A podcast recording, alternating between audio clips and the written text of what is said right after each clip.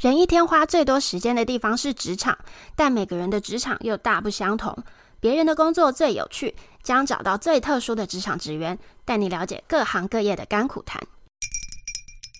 嗨，大家好，我是 Fiona。今天我们要聊的工作是医药编辑。其实，在认识达斯汀之前，我根本不知道医药编辑要做什么事情，所以我们今天就请达斯汀来跟我们讲讲医药编辑的工作内容。欢迎达斯汀。嗨，大家好，我是达斯汀。达斯汀算是我最近新找到的英文名字。医学编辑也是我第一份工作。那我那时候刚进公司的第一天就被问说：“哎，那你的英文名字要叫什么？”然后因为我的姓氏是丁，所以我就叫丁。只是后来，比如说在写信给同事或者是客户的时候，你变丁丁吗？对，或是或者说嗨某某某，以上提供内容给你们。对，然后署名会是丁，所以后来觉得还是要有一个英文名字，这样比较。International 公司里面的医药编辑都是有英文名字的吗？其实不一定，但就大概一半一半。那有些人会有一些，我我觉得听起来蛮厉害的英文名字，所以你就特别找了这个。你之前是没有固定的英文名字的。对，我之前就叫丁。我们先讲一下医药编辑或是医学编辑，这有一个固定的名称吗？嗯，一般比较会说是医学编辑，英文可能会是有人会说 medical editor。但是我们公司或者是我们觉得比较适合的，算是 medical writer。那医学编辑这个工作，其实就是切成两个部分来看啊。因为第一个部分就是编辑嘛，编辑大家可能比较可以理解，不管是一般的新闻社的编辑，或者是出版社会有一些编辑需要对一些书本去做后置嘛。那我觉得其实跟我的工作是本质上是一样的，因为我们要做的事情其实就是把我们要传递的一段资讯。那不管是新知或是已知，那你要去把这个资讯、这个知识去把它处理加工，然后让乐听人可以更容易吸收，可以更简单知道你想要讲什么，甚至要引起他们的兴趣，这样他们才可以对相关的主题有更多的了解，就是会自己去想要看更多的东西。所以它其实也是一个文字方面的工作的。对，刚刚还有前半部分的医学没有讲到，只是说我们要消化的。呃，元素跟素材就是医学背景相关的知识，比如说新药啊，然后呃，最近有什么疾病，它可能有发展什么新的治疗方式，那它的卖点或者是它的优势在哪边？这种时候可能就需要我们去处理编辑，产出一个制作物。编辑的这个内容都是医学相关的内容，嗯，所以也会是需要这些相关背景的知识的。对，我们公司算是一个专注在医药产业的。行销集团公司，那我们其实有分两个部分，一个部分就是像是什么神经学会、肾脏学会，那它的组成可能就是我们台湾的一些肾脏科医师啊，或是某某科别的医师，那他们其实都会固定在呃可能假日或晚上举办一个学术的研讨会。嗯，那我们公司有大概一半的业务就是在这个方面，就是我们要协助去帮他们办会议，我们租场地啊，然后让医师他们可以去参加，然后去分享他们的经验。但是我们的客户不是医师，我们的客户是药厂，就是我们服务的对象是药厂。药厂他们会有他们的产品要行销，那我们要做的事情就是帮助他们行销。我自己是觉得我们就很像他们的军火商，就是我们要帮他提供武器，然后可以帮助他们把他们的产品推销出去。那我们公司的另外一个部分就是像医学编辑部门或是数位美编部门，这个部分就是。比较偏制作物，就是我刚刚有提到文字编辑的部分，像是刚刚有讲到我们的公司会帮忙办会议嘛，那其实有些客户他们还需要针对那场会议去做记录跟摘要，可能要帮忙他们把那一场会议的重点写下来，然后整理过后，因为一场会议可能都一个晚上两三个小时，比较简单的需求就是逐字稿，医生讲的什么都记下来，但是大部分我们还是会希望可以简洁有力。所以客户就会请我们把那一场会议的重点记录下来。医学编辑的制作物其实分两个受众，一个部分是要给医生看，一个部分是要给病人看的。给医生看就是像刚刚讲到的会议记录，就是可能不是每个医生都有去参加那场会议，所以他可以透过我们写的会议记录，可以更快直接去了解说那一场会议发生了什么事情。那如果是给病人的看的东西，像是卫教文宣，告诉你说什么药要怎么吃、怎么用。其实都是我们制作的范畴。我觉得你们应该是说，这个工作最重要的就是你们要把这一些医药的资讯整理好，然后提供给药厂。然后药厂就可以把这些整理过的资讯给普罗大众，嗯、让他们更了解，比如说新药啊，或者是新的医学的资讯，然后让他们更容易去卖出这些药品，是这样吗？对，先让他们知道有这些新药，让他们知道这些产品的特色。医生知道以后，可能哦，这个药好像效果不错，然后可以吸引医院去采购他们的药品。你是医学相关科系毕业的吗？我是，我大学是念生物医学，也算是相关背景。对，然后研究所是念鸡蛋所，鸡蛋不是那个鸡蛋，鸡蛋是基因体跟蛋白体，就台大鸡蛋所。哦、但我们都会说，对，就是鸡蛋所。对对对，比较 比较有记忆点。那你那时候是怎么样加入这份工作的？我研究所的主题，因为我的研究老师是医生。嗯然后他是做糖尿病的医学研究所，通常还会分两种，一种比较学术派，就是可能那个院是什么台大生命科学院，嗯，那像我的鸡蛋所是台大医学院，它是挂在医学院下面的，那它就会比较偏临床，因为加上我的老师就是临床医师，他到现在都还有在看诊，所以我做的研究就会比较偏治疗的部分。学术派的那边可能像是说你要针对一个分子。就是那种很小的细胞分子的作用的机制去探讨为什么会这样，所以是教授帮你推荐对吗？嗯、呃，不是，就是我在找工作的时候就有在思考这个问题。我是要继续在临床产业发展，就我可能可以去医院、外商或是本土的药厂当一个职位叫 CRO，什么临床研究专员。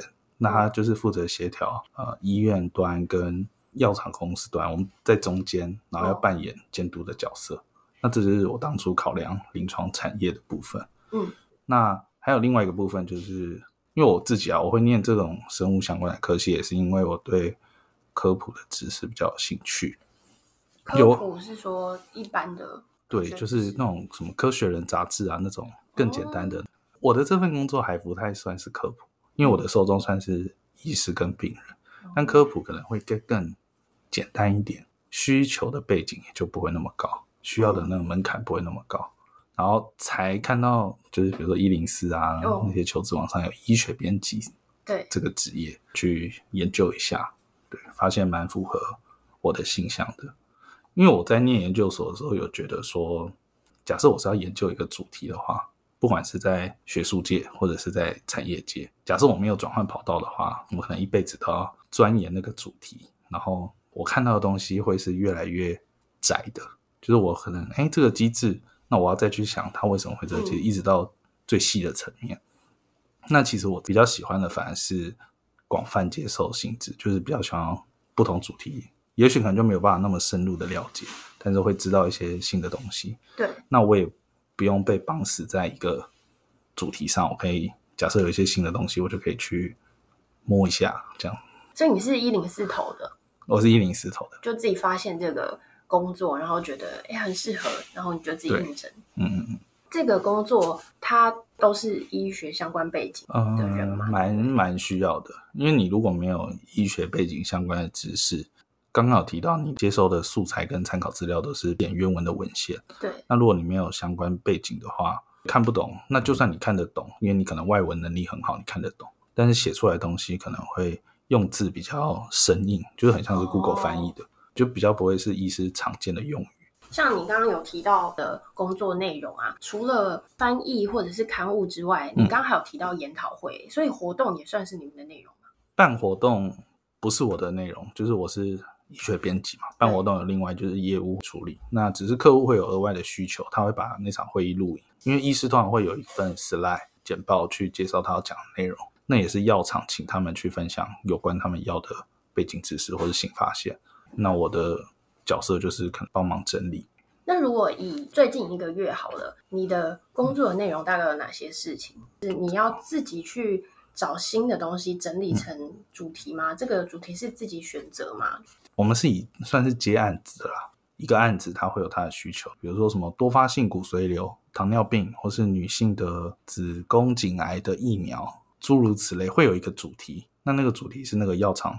主打的药物，他们去选的，那他们会提供一些资料或者是原文文献。那我要做的事情其实就是消化这些资料，因为刚刚有讲到嘛，就是你要让这些资料是整理过后的，因为有时候那些药厂给的资料很散乱，他可能就给你五篇原文，或者是一些他们以前请别家公司做的制作物。但我要做的事情就是把他们整理成一个有条理、有逻辑性的呈现。我觉得这份工作正确性其实算是低标。那我觉得一个比较有挑战性的是说，虽然说我刚刚说我是临床医师学生嘛，但是还是算是学术派，就我没有在产业界药厂工作过。那对我来说，以前比如说报 seminar，seminar 是研讨会，对研讨会简单的，或者上课你要去报告，你要做一份 PPT，然后去跟老师介绍一篇文献给同学。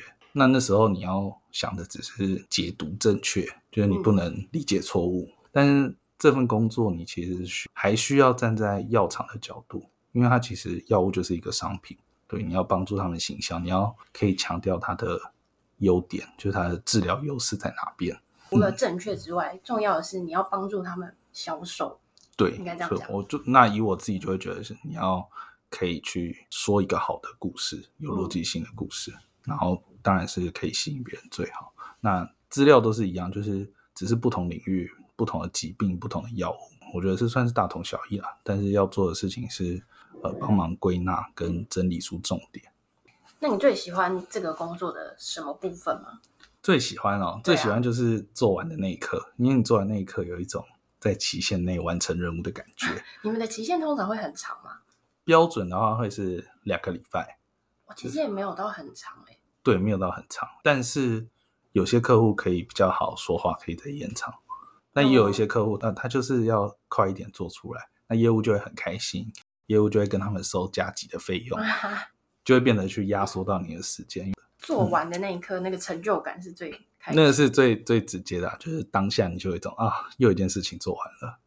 以我来说，我觉得那个过程不以工作的压力来说是蛮享受的。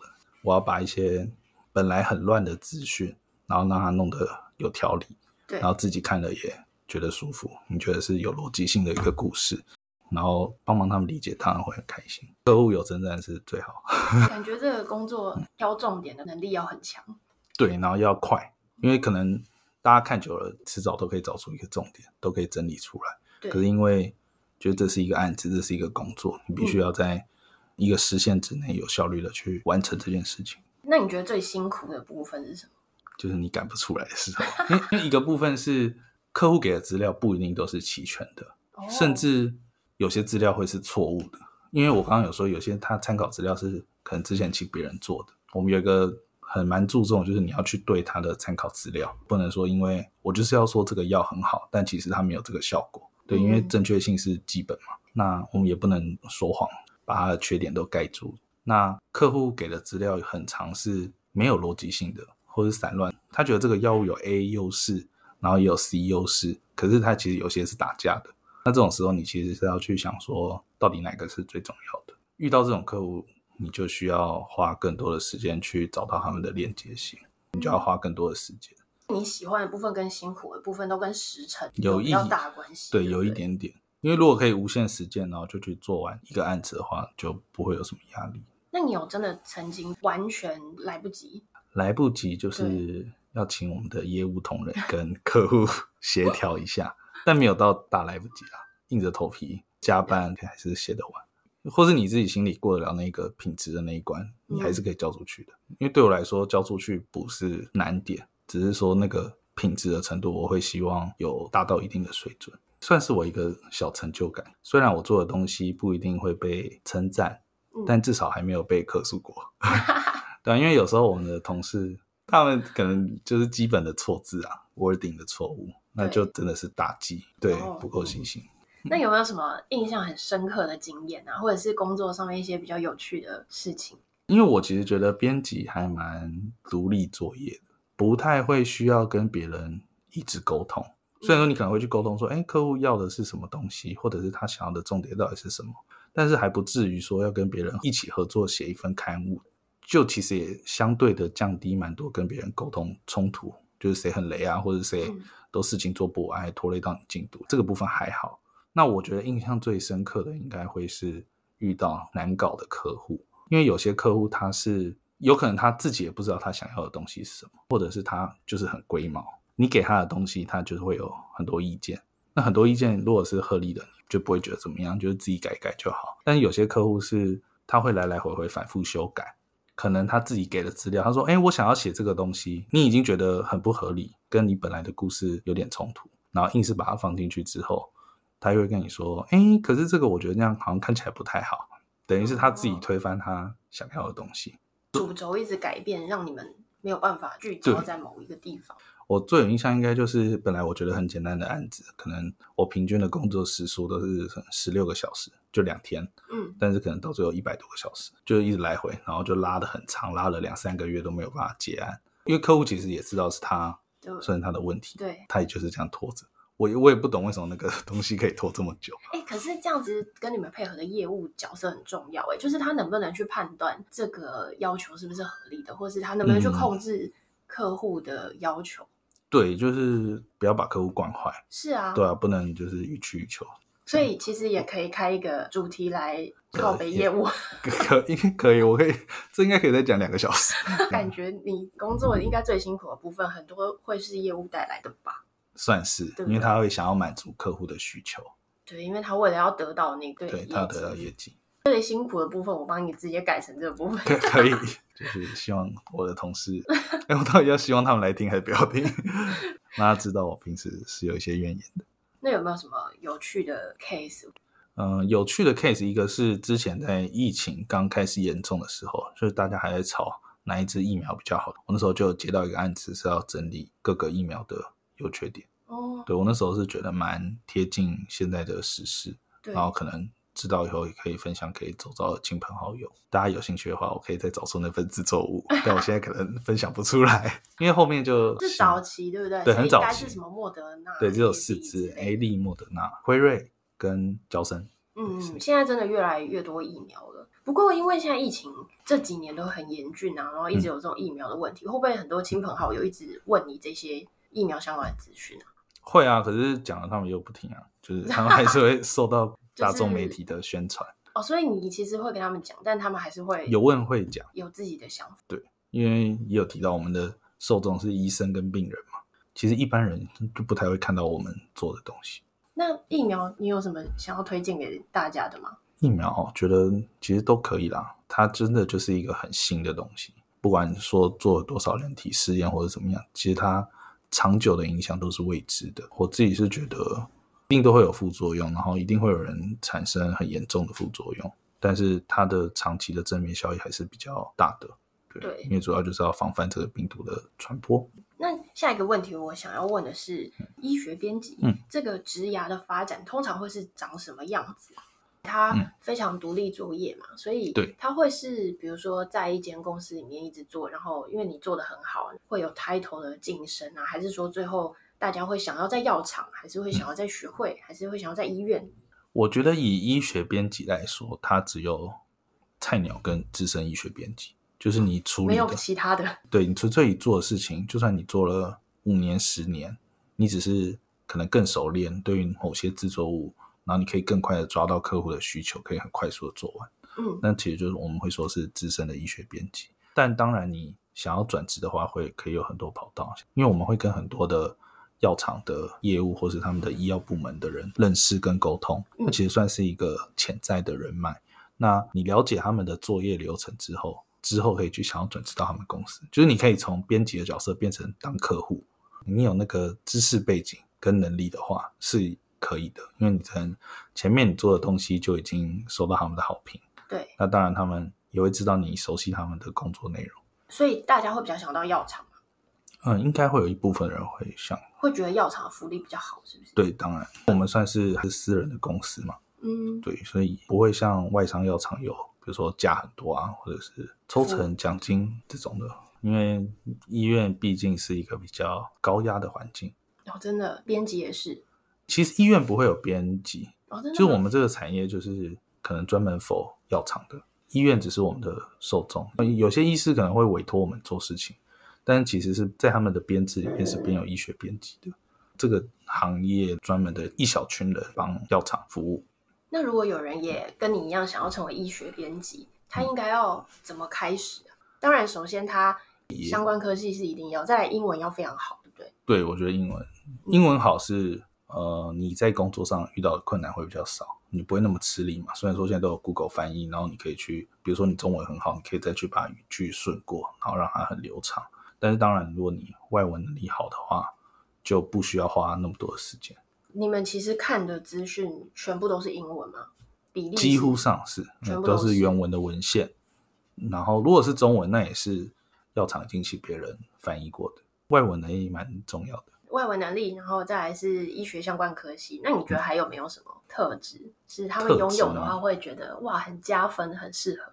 嗯，逻辑性我觉得蛮重要的，就是你写出来的东西有时候不能只是顺，你可能分段来看是顺的，可是整个串在一起它是很奇怪的。嗯、但是逻辑性也是要体现在你最后的作品。然后再来就是我觉得要细心，我觉得细心真的蛮重要的。你要去有那个耐心去对参考资料。不能你想说什么就说什么，因为甚至有些药厂，它其实是很严格的，在希望你已经接近有点像是翻译了，就是原文怎么说你就怎么说，你可能可能只能换句话说，加入太多东西，对，不能不太希望你加入个人主观的一些，但那要看制作物的需求啦，因为有些就是想要忠实呈现，那有些会希望更 promote 一点，就是你的那个行销的感觉要再多一点，真的要有耐心去，我觉得参考资料蛮重要的。那当然也不能有一些错字啊，那个就是大忌。会帮他检查吗？还是因为你们是独立作业，你出去了，它就是一个完善的东西？你可以请同事或者谁帮忙你看是 OK 的，但只要出去了，通常就是你要为那个制作负责，所以是可以请别人帮忙。你也可以相信自己的话，就自己看完。但总之你要对你的制作负责。那好，嗯，文字的敏锐度吧，嗯，敏锐度一方面是看的人也会觉得比较。容易接收跟舒服。另外一个部分是纯翻译的需求，像是那种影片，就是会说什么“我们点亮更好的未来”，“我们引领希望前行”这种的 slogan 的部分。对，你可能要稍微辞藻华丽一点。哎，可是这样等于你们也会有行销文案的能力，对不对？因为这个都是要自己想的。对，也是要自己想的。有时候药厂会有自己倾向的，他们已经固定那一套用很久了，哦、这种时候最好的，你就不用再想新的。但也是有那种，哎、欸，希望你们帮我想一个新的好的，然后可以符合我们产品形象啊，就是一堆巴拉巴拉的废话。那这样子不就会花比较多时间吗？对我来说，其实有一点花时间，因为我会觉得好像还会有更好的。其实，在行销的范畴里面，也算是一个文案的工作内容了，但是它却包含在你们这个对，它要有点对，有点创意。对，所以我觉得你们这很特别，是除了。文字能力要很强之外，好像 promote 的能力跟文案的能力各种都要结合一点。对，也需要。如果有人想要成为医学编辑的话，或许他可以从多看一些这种医学的杂志啊。哦，可以。我觉得从别人已经有的作品去改进一点东西，其实我觉得都是好事。那我刚开始进公司的时候，也是请比较资深的前辈同事，然后他们有一些范本。有点一开始就是模仿嘛，我觉得很多都是从模仿开始。那你模仿久了之后，你会有自己的一套做法，嗯，找到自己的风格这样。对。最后，关于你自己的工作，有没有特别想要跟大家说的？我们公司蛮缺人哦，真的缺厉害的医学编辑，就是其实流，我觉得流动率算蛮高的啊。其实蛮多人都不知道，甚至连我当初也不知道有这份工作跟这群人的存在。对，因为会觉得药厂，比如说你常听的辉瑞啊，然后娇生，嗯，然后他们出来的制作物下面就是他们的商品 logo。我原本甚至以为这些东西就是他们公司的部门做的，但后来才发现，其实蛮多都是就是外包给我们这种我们的行销公司去做。蛮多在我之后进来的同事都说，当初不知道这份工作。对啊，其实连你们自己是相关科系都不知道这个工作，更何况我们，因为像我自己也没听过。可能一般只会想到是医院跟药厂，就这比较直观。其实这个职业是蛮缺人的，对不对？对，其实我觉得这很有趣，就是一般你会去念读我们三类组的人，医学生物和理工科系的人，其实他就不是广泛我们觉得很会写文章的那一类人，就那就是一类人嘛。对，那其实。写的东西确实要三类的东西去理解，多人都是医药背景进来，可是文笔不好。对，你可能不用到什么妙笔生花写的很厉害，对，因为有时候是连那个语句的逻辑都就是哪里怪怪的，可能他的脑袋自己很清楚，他也知道那是什么东西没有错，可是，在呈现给别人看的时候，就是会看不懂。那你要不要讲一下福利啊？让大家有兴趣的人赶快去找这份工作。我们公司的福利我觉得算还不错。那我当初我有面试另外几家医学行销公司，然后也是医学编辑，他们的薪资应该就是一零四常常看到，他可能就是四万以上。然后看各个公司，然后可能还会有年终啊，对，还会有年终等等其他的。那我们公司年终也是一个月，然后薪水又比较高一点，但可能还会看你的科系，就你是大学毕业或是研究所毕业。嗯、我们甚至有一些是博士或是医生会来，但他的薪水我猜可能就比较高，嗯、或者药师啊，药师也会来当医学编辑。如果有人是医学相关科系毕业，就算没有工作经验，只要他英文还不错，嗯、然后。知道这些医学的 background，其实你都欢迎他们应征，嗯、对不对？对对对，其实有正确性就就还可以了啦。能不能写的让大家都觉得哇写好，那已经是要再更高标的要求。如果他又喜欢写作的话，那就更棒。多写经验就会越来越丰富，你写出来的东西当然会越来越好。欢迎我有兴趣的人，或者是医学相关背景、英文很好的朋友，就可以赶快考虑这个。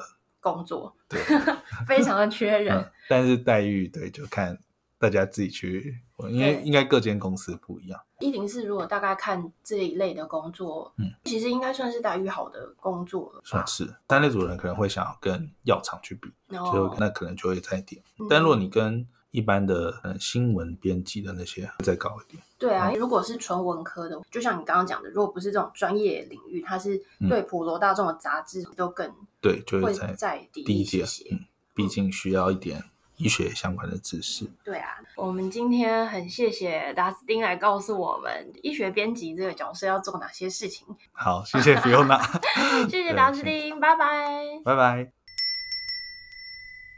感谢大家的收听。如果你喜欢我们的内容，欢迎订阅我们的 Podcast 频道。别人的工作最有趣，并分享给你的朋友们。